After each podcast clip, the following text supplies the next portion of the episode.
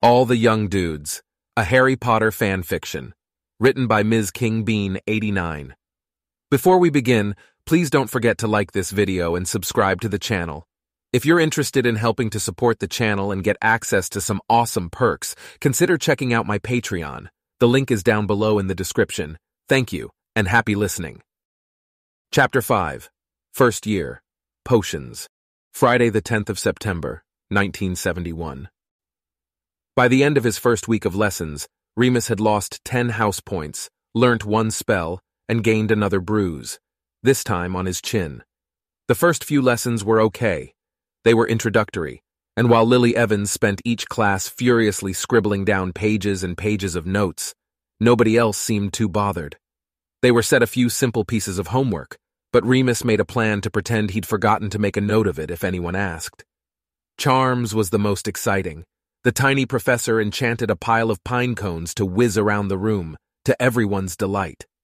After a few goes at the spell themselves, Lily had levitated her pine cone at least three feet in the air, and Sirius got his to spin like a top until it got out of control and smashed a window. James, Peter, and Remus had less luck, but Remus was sure his had jumped once or twice. Transfiguration was just as interesting, but much more serious, as it was led by Professor McGonagall. There would be no practical work at all during the first week, she explained, but she would be setting lots of homework in order to gauge their ability levels. History of magic was absolutely dire, and the less said about it the better. Remus struggled not to fall asleep as the ghostly Professor Binns floated up and down the aisles, reeling off dates and names of battles. He too set homework, two chapters of reading from the set text. Sirius rolled his eyes at this and muttered to James, Surely everyone's already finished a history of magic. It's kids' stuff. James nodded, yawning. Remus felt sick. He hadn't opened even one of the books in his trunk yet, except to rip the first page from level 1 potions to spit his chewing gum into. He'd actually been looking forward to potions, hoping to at least see something blow up, like in chemistry. But that turned out to involve a huge amount of reading, too, and even worse, they had to share the class with the Slytherin first years. The professor leading potions was annoyingly cheerful, and took almost half an hour just to read the register. Black, Sirius, aha, there you are. Quite surprised at the sorting, my boy, quite surprised. I've had every one of the blacks in my house since I started teaching. Shan't take it personally, young Sirius but I shall be expecting great things. Sirius looked like he wanted the ground to swallow him up. Slughorn continued calling out names. A Potter and a Pettigrew, eh? Well, well, along with Mr. Black here, this class has quite the pedigree, eh? Let me see. Lupin. I knew your father. Not one of mine, but a damn good duelist. Nasty business. Remus blinked. He wondered if Slughorn knew he was a werewolf. The whole class was looking at him, they knew by now that he had been raised in a children's home and that his father was magical. Remus suspected that Peter had told them, but no one had dared ask him much more. There seemed to be another rumor going around that he was violent and possibly in a gang. He was sure that James and Sirius were encouraging it too, though he found he didn't mind too much. Fortunately, Slughorn wanted to get them started on practical work as soon as possible. Best thing is to just get stuck in, he smiled. Now, if we all work four to a cauldron, you can all take it in turns to follow the steps. Everyone clamored to pair up. James, Sirius, and Peter immediately claimed the cauldron at the very back of the room and were joined by Nathaniel Quince, a Slytherin boy who knew Potter and Pettigrew from home.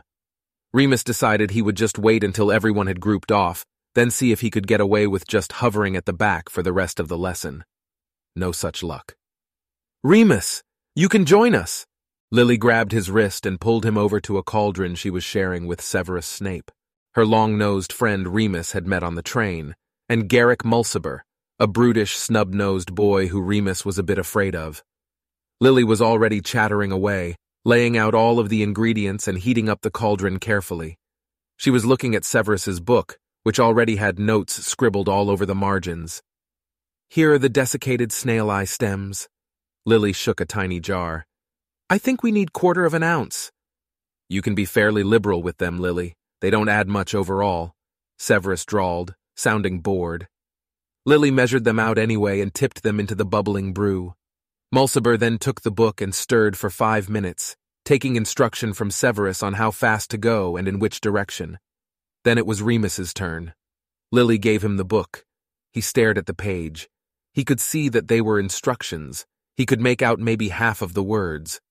But every time he thought he had a grasp on it, the letters seemed to shift on the page and he was lost all over again. His cheeks grew hot and he felt slightly sick. He shrugged, looking away. Oh, hurry up, Severus snapped.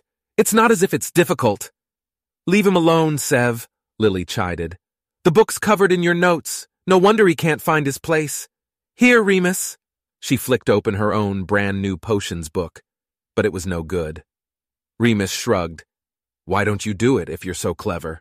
He spat at Severus. Oh, Merlin, Severus's lips curled. You can read, can't you?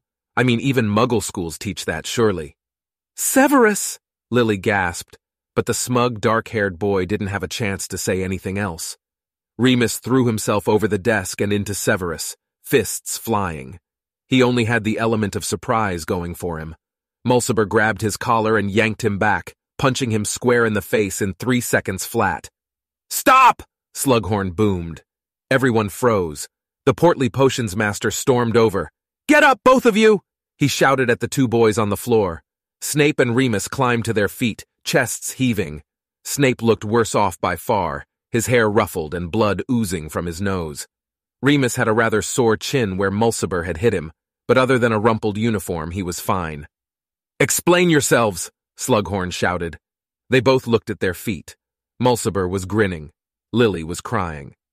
Very well, the teacher said crossly. Detention for both of you two weeks. Ten points from Gryffindor and ten from Slytherin. That's not fair, James said suddenly from the back. Should be twice as many from Slytherin, it was two against one. From where I was standing, it was Mr. Lupin who started it, Slughorn replied, but shook his head anyway.